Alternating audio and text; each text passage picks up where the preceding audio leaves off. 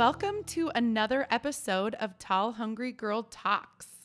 Today, we are going to talk about everyone's favorite subject, money. um, I have a special guest today. Her name is Raya Reeves. She is a financial coach and founder of City Girl Savings. Raya teaches and empowers women to reach financial success through better budgeting processes, money mindset shifts, debt help, and true spending accountability. Most of all, she, she teaches you how to still be fabulous while staying on a budget. Um, I'm so t- excited to talk to you today, Raya. Um, you know, you and I have worked together in the past, and so I know how fabulous you have been to me, and you know, I've referred you to so many people. Um, I want to talk today about budgeting, debt, savings. Um, I, you know, I was reading this statistic the other day talking about how um, most people, or not most, but a good chunk of Americans don't even have enough money for a one thousand dollars emergency expense. So what is the best way to create a budget, and what factors should one should one consider in order to stick to a budget? Yeah, well, that's a great question, and I mean, kicks us right off. um, by the way, Tara, I'm so happy to be here. I know you mentioned we had worked together in the past, and I'm just so proud of all that you're doing. So, so happy to be here. Um, but yeah, you know, it's it's really disheartening to. to know that uh, about two-thirds of Americans couldn't cover a one thousand dollars emergency. And I think in part it, it's due to a lack of knowledge around budgeting. And so your question is, you know, what's the best way for someone to create a budget, and, you know, what, what things should they consider? And I would say keep it simple. So, you know, whether you a person has experience with budgeting or not, it doesn't have to be this terrifying process, right? Like, to keep it simple, simply list out all of the income, you know, you make within a month, and then all of the expenses you spend money on in that same month, and kind of see where you stand from there. I think one of the most important things people should keep in mind is that don't forget about those variable expenses, right? So things like groceries or gas or going out to eat, iced coffees like me and you enjoy. Uh, don't forget about those, because you do spend money on those things. And if you fail to budget them, you're going to wonder why your numbers aren't adding up. Mm-hmm. So starting with, you know, your income and all of your spending, see where you stand. Ideally, you want to make more than you spend in a given month. And at least if you start with those simple steps, you can see where you stand and then make adjustments from there. So do you have any recommendations for tools or apps um, in order to stick to a budget? I know for me, like at the beginning of the month, I'll be like, oh, great, I have, you know, X amount of dollars for whatever. And then, you know, like today, my, I had to get my sink fixed. So, you know, I'll have, you know, some sort of random expense, and, or, you know, like something may take a few days to show up um, coming out of my bank account.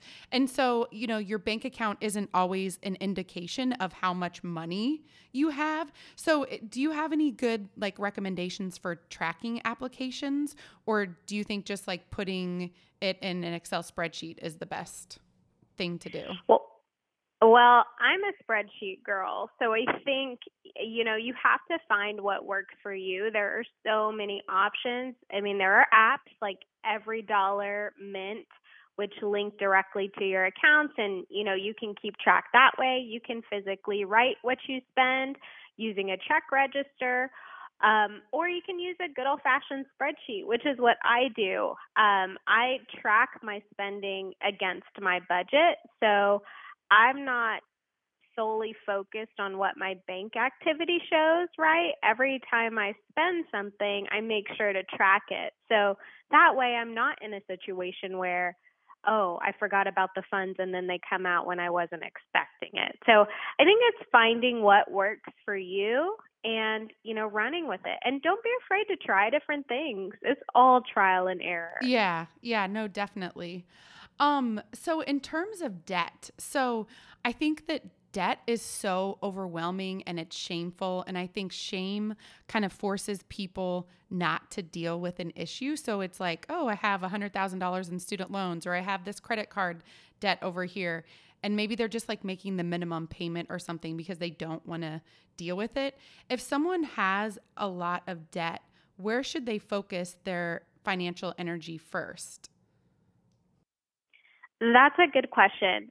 You know, everybody's situation is different, but I think one basic thing that, that stands kind of across the board is making sure you have some sort of small emergency fund. So even if it's anywhere between five hundred dollars to one thousand dollars, whatever is appropriate for your situation, I would recommend starting there. I mean, when you dive right in with paying off your debt, well, that's not a bad thing.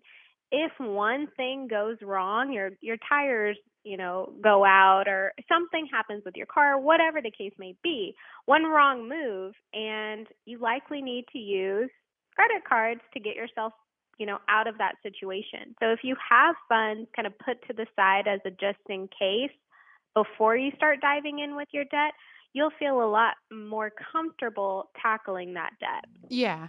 And so do you recommend that people pay off, say, like high interest credit cards more aggressively? I know that like when you and I worked together, we did kind of like a snowball effect. So the higher interest, you know, whatever it was, I was paying off, and then I would go to the next thing. Is that what you typically recommend for your clients?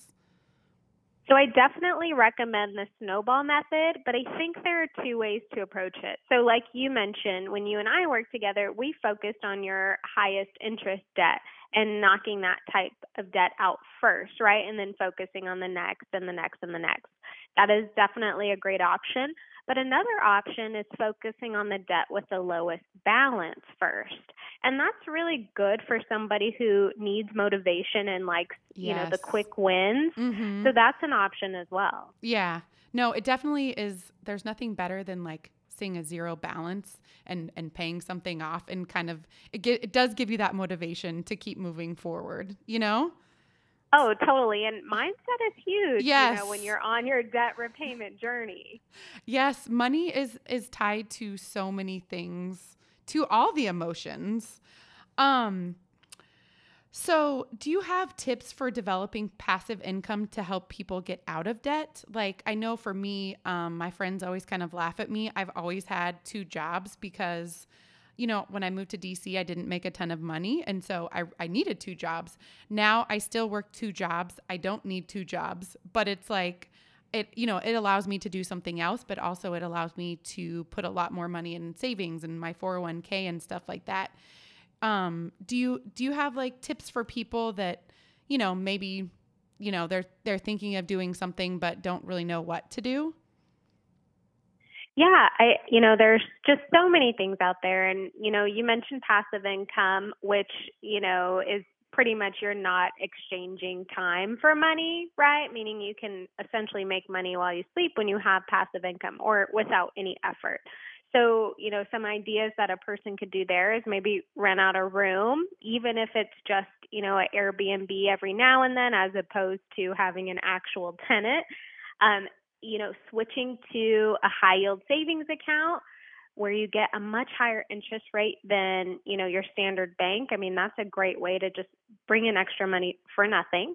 Um, investing in any types of stocks or funds that pay out dividends. I mean, dividends are pretty much rewards for, for individuals who are invested in certain companies. Um, but that's, you know, more of the passive route, but there are so many things people can do that do require a little bit of upfront work, right? Like Uber, yeah, Lyft, I was just going to say, Postmates. Yes. yeah. I yeah. mean, and there's nothing wrong with that. And yeah. you can make a lot of money in a short amount of time. Yeah. I had a friend that was, you know, saving up for his wedding. And so he drove Uber, and it helped, you know, pay for it upfront instead of having to go into debt for it. So, yeah. Yeah. I mean, that's so smart, right? Yeah. Yeah. Yeah. No, definitely. Um, so when When I started my career, I always talk about this. I was poor with a capital P. Like, I was like borrowing toilet paper from like my work. Like, that was the type of poor that I was. Like, every single penny was accounted for. I think I, I figured out that I could eat out once a month. Um, and so I would go to like this, this bakery next to my job and, and get an iced coffee or get, you know, a lunch or something. So for people that are just, you know, maybe you're early in your career or you're just, you know, end up in a financial situation, you know, you're in school or just, you're not making a lot of money, um, and living paycheck to paycheck, how do you save money in those types of situations? 'Cause I know saving is so important. But do you have any suggestions for people that are just on really limited funds? Yeah, you know, it, it's so tough, right? Because you can really get yourself into this cycle of that, you know, always waiting for the next paycheck. And it can be really hard to break out of that. And I know I mentioned, you know, one wrong move. That's the same situation when you're living paycheck to paycheck. One wrong move and you're kind of out of luck. I think the best thing a person can do if they're in that situation is is try to, you know, get to the root of, of why. Where is their money going and where are there opportunities to tighten it up, right? Maybe they don't need that fifty dollars gym membership right now, right? Mm-hmm. I think there's this like misconception that, you know, if you cut back all of your expenses, you have to be frugal for life. And that's not the case, right? You're doing it so you can get to the next level and then you can reassess from there. Yeah. And just because I feel like just because you can afford something doesn't mean you should do it. Like, so I canceled my cable. Like I went through like this one month, I was like, I am canceling all my subscriptions. I kept Netflix, but and that's fair. Yes. And H B O now, but I cut, I, you know, I got an antenna. I like looked on Amazon and I got one of those antennas. And so I get like the main cable um, news channels because I have to watch my sixty minutes on Sunday. Like that's very important for my mental stability. And so, you know, I, I kept that, but getting rid of cable saved me so much money. Now I just pay for internet and it's fifty bucks a month because I have it automatically withdraw from my, um, my checking account every month. So then I get like a, a reduction for that in the payment. And so that's like sixty, seventy bucks that I'm saving a month. So. And do you miss it? I mean, really, no, it's like not we convince at all. ourselves no. we need cable until we live no. without it. No, because net, I mean, there are endless amounts of shows on Netflix. And so you, totally. I mean, I spend an hour looking for a show to watch because there are so many options. And so I, you know, it's just like, yeah, I was mostly mainly watching cable on, you know, my, my cable subscript or just, you know, rather the main four network channels, which I get. So yeah. Um, yeah. Yeah, no, definitely. So for me, it's just like, I really was like, oh, and then also subscriptions that you forget about. Like I signed up a, for a subscription at my job, or it was to help do something at my job that my employer didn't want to pay for, but I was like, oh, it'll just be easy. I'll get it for a month. And I forgot. And it was like thirty-five bucks a month. And so that's like an ease. That's just like throwing money away, you know? So oh, totally. Yeah. Yeah. Yeah. yeah. And I think that's where tracking your spending really is important, right? Because yeah, it may have slipped through the cracks, but now that you're tracking your spending, you caught it and you can do something about it. I yeah. mean, I, you know, one of the exercises I have my clients do, as you know, is, you know, track every single dollar that is spent. And I've literally had a handful of clients who forgot about that annual wine club subscription mm-hmm. they had. And, you know, it totally creeps up on you. But once you get into a habit of always keeping an eye on your money, you, you fix it and you move forward. Yeah. And I know that for me, it's like it almost becomes like a game of like how much I can save. And so it can actually be become really fun. Oh, you're and, just like me, Tihira. Like make it a challenge. Yes. Yeah. No, definitely. Um, so I'm dying to know. So it seems like in the news, it changes for how many months of emergency savings one should have. Like, you know, Suzie Orman will say this, and then, you know, Dave Ramsey will say, say this. So I know I think the standard is still six months. Is that the case? Because that feels really unrealistic for a lot of people that I know. Yeah, you know what? I think three to six months is safe, right? I mean, if you're a single woman, you know, limited expenses, no kids, you know, it might be easier for you to save six months worth of expenses. But if you have a family and more expenses and more things to take care of, that six months can seem so daunting, right? So start with three. I think you can't go wrong if you have three months worth of expenses if something were to happen to you, right? So so find what's comfortable and what, you know, will not put you off, right? Because we got to get there one way or another, right? So so do it in a way where it's realistic for you and you don't feel so unmotivated working towards it. Yeah. Yeah, no, definitely. Um, so do you recommend that people have multiple savings accounts for different things? Like, you know, if they're trying to go on like a big trip or if they're purchasing a car, do you recommend that they have like separate savings accounts so they're better able to track that money? Or do you think it doesn't really make a difference? Uh, one hundred percent. I think it's so important to have one savings account for one goal. And, you know, imagine if you had five things you were saving for with only one account. I mean, how do you keep track of your progress towards your goals, right? It's it's really hard to do that because all of the funds are just pooled together.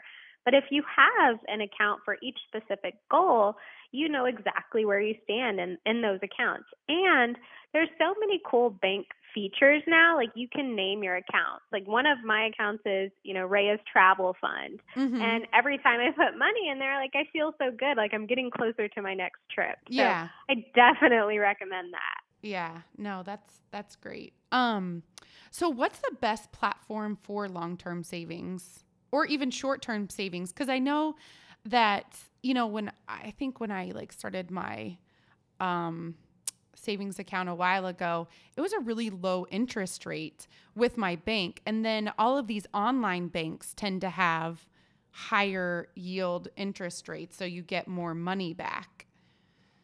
So what's, yeah. what's your recommendation for that? Like, what's the best way to go? Well, you know, your each savings account should have, you know, a certain priority, right? So you mentioned short-term and long-term. So let's start with short-term. I mean, if you're saving for something short-term, you need the funds to be somewhat readily available, right? So you don't want to put short-term savings into an investment or something like that where you could potentially lose out or not have as easy access to your funds. So a high-yield savings account, like you mentioned, is one of the best ways to go because you're getting more for your money to, you know, your regular bank. So that's definitely a great option. And then, you know, talking long term, that's where it is good to, you know, save your money and invest it. So that could be through a four oh one k, an I R A, just a general investment account. Really, you don't need the money right away, so you can afford to let it grow and kind of do its own thing while you're working on yourself in the meantime. Okay. Yeah, no, definitely. Um, so, so many millennials and people that I know are bucking the corporate world and just saying like, to hell with this and starting their own businesses. Like I know so many people doing this. Um, so do you have tips for, for budgeting when you're trying to do this? Like, because I think it requires, um, really, really trimming the fat. And also, if you're going to do this and you're going to quit your, you know, your full-time job, how many months of savings should people have? Is this, is it different from like the normal three to six months? Like, what, what do you recommend for people? Yeah. So, you know, you're, you're so right. And it's such a great time to be an entrepreneur because, you know, you, you feel the good vibes, which is awesome, but you want to make sure you have your ducks in a row because the reality is, you know, businesses can take anywhere from three to five years to yield a profit, if that, right? So that means that you need to make sure your bases are covered while your business is growing, especially when you're just starting out. So I think the best advice I could give to someone who wants to start their own business is just have, you know, some some funds coming in on the side in the meantime, right? So whether that means keeping your, your current full-time job and starting your business on the side, or doing things like we talked about, like Uber and, and DoorDash and things like that. You know, so you have that money coming in and you take the pressure off of yourself and your business to just perform, because, you know, when you're putting that needy energy into the universe, yes. you're not going to get what you need, unfortunately. Yes. No, it, yeah, definitely. And I feel like we're in a gig economy where you do have the opportunity to pick up, you know, these side jobs and stuff like that. So I, you know. Oh, yeah. Yeah, definitely. Oh, yeah. Um, so... so much of our generation, you know, we don't have these, like my, my parents had these like great retirement accounts that, um, like the employee sponsored, really like fully sponsored. And I think they contributed some into them. Um, and our generation just doesn't have that. So how should our generation be adjusting their financial goals when so many of us don't have like employers that match our four oh one k plans, or maybe they don't even have an employer sponsored four oh one k plan? Like, how should we be planning for that retirement? Hopefully one day. Yeah, right. I mean, that's the goal, right? Yes. I do um, not want to work forever. no, no, there is a light at the end of the tunnel. Yeah. Um, and that's, that's such a great question. And you know what, Tahira, you know, don't let an employer's lack of a contribution or match or even four oh one k plan to begin with stop you from investing. There are so many options. An I R A, I mean, you do not need an employer to open up an I R A. Granted, you can't, you know, contribute as much on a yearly basis as you could with the four oh one k plan, but that's an option. And even if your employer doesn't match, doesn't mean that you can't fund your own retirement, right? So the sooner you start putting money away for the long term, the the more opportunity your funds have to grow, thanks to the investments. And by the time you retire, ideally you have what you need. So I think the best advice I could give is just start now, regardless if you don't have any additional benefits that, you know, our parents were used to. Yeah, no, definitely. And so the question, so I feel like, uh, you know, with millennials, you know, our generation tends to move jobs frequently. Um, and if your employer does have a four oh one k plan, then you end up having what I call runaway four oh one k plans, meaning you... For- oh, I like that. Yes. You forget about these four oh one k plans. I mean, I'm, you know, I left a job a, a year and a half ago, and I'm now just filling out the forms for the second time to transfer that old four oh one k into the new one. Is that the smartest thing to do? And, and why is it important to, you know, or is it important to put that with your, your other money? Oh, yes. It is so important. And honestly, you want to do it as soon as possible. I mean, the the thing about investing is, like, your money earns on top of what it's already earned, right? So if you have two separate four oh one k plans, one with a little smaller balance, you're no longer contributing to it. It's almost capped at how much growth it can really have. Yeah. But when you, yeah, but when you move it and, you know, put it with funds that you're regularly contributing to, you're going to see more growth faster. Mm-hmm. So absolutely rolling over is the way to go. Okay, so P S A to all of my friends who have runaway four oh one k plans. I see you out there. Roll those over. Oh, you better tell them. Including myself. I, I this is this is motivating me to go home and, and fax the, the paperwork off tomorrow. Yeah. Uh, how dare how dare they make us use a fax machine? I know. I know. I know. Okay, so s- moving on to spending. So in the past year, I've had um, two surgeries, and each time, you know, the doctors and nurses or whatever, they give me paperwork telling me not to make any big life decisions for a certain period of time. I mean, almost to the point that it that it's become humorous. Um, I don't know if it's like the pain medicine or the anesthesia that, like, you know, they think they think that, you know, prevents you from, you know, having a good state of being. Um, but I feel like the same should be applied to any major life event or trauma, because emotional spending can be so detrimental. I think, like, you know, a lot of times after a breakup, someone will be like, oh, I'm treating myself. And it's like they're treating themselves to debt. Like, do you have any boilerplate advice that you provide to clients to avoid making any big spends after large life events? Yeah, it, it's so funny you say that, because I've one, I've never heard of that, but it makes perfect sense, right? They're yes. saying you are in like an altered state of yes. being, so don't do anything crazy. And the same applies when you when some life event happens, whether it's a breakup, death, job loss, whatever it may be.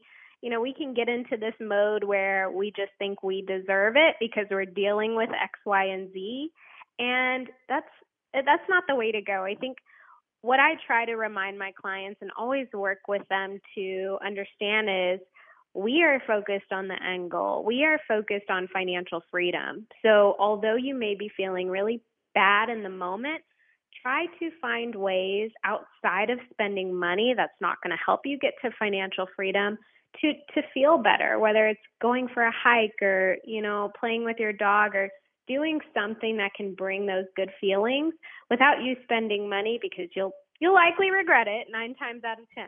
Yeah, no, definitely. Um, so my last two my last two questions for you.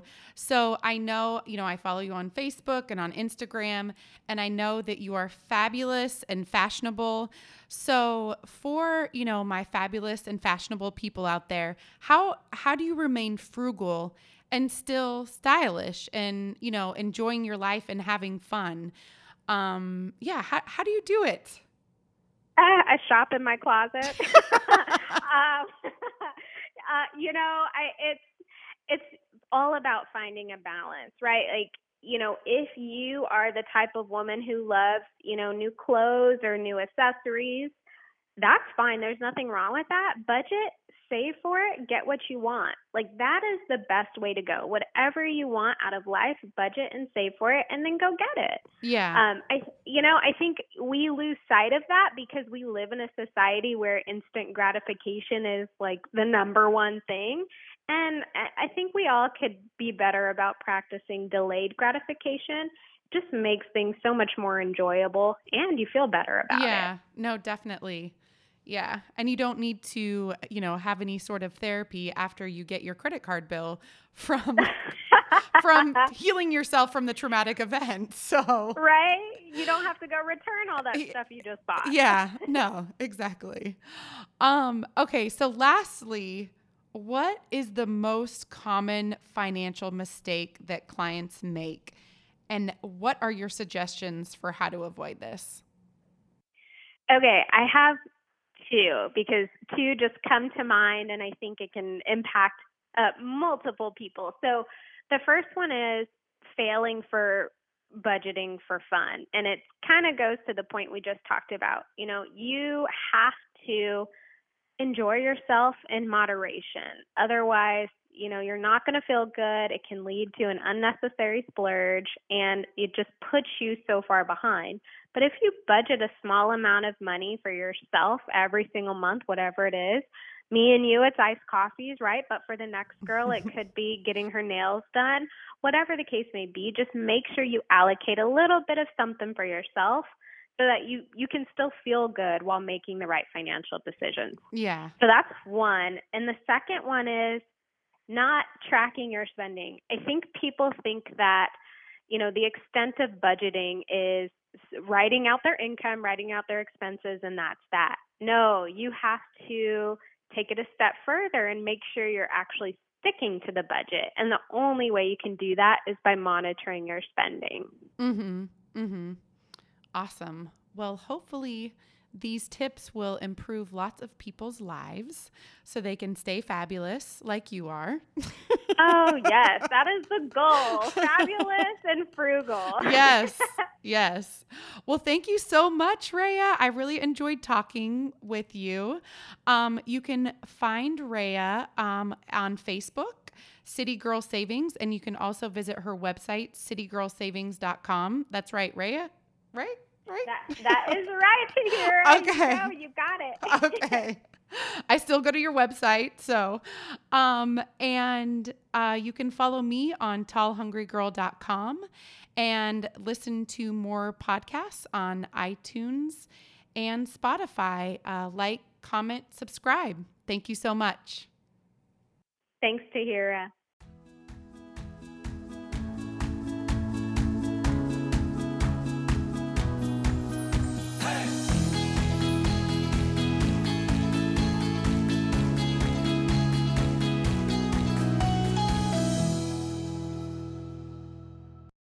Switch and board.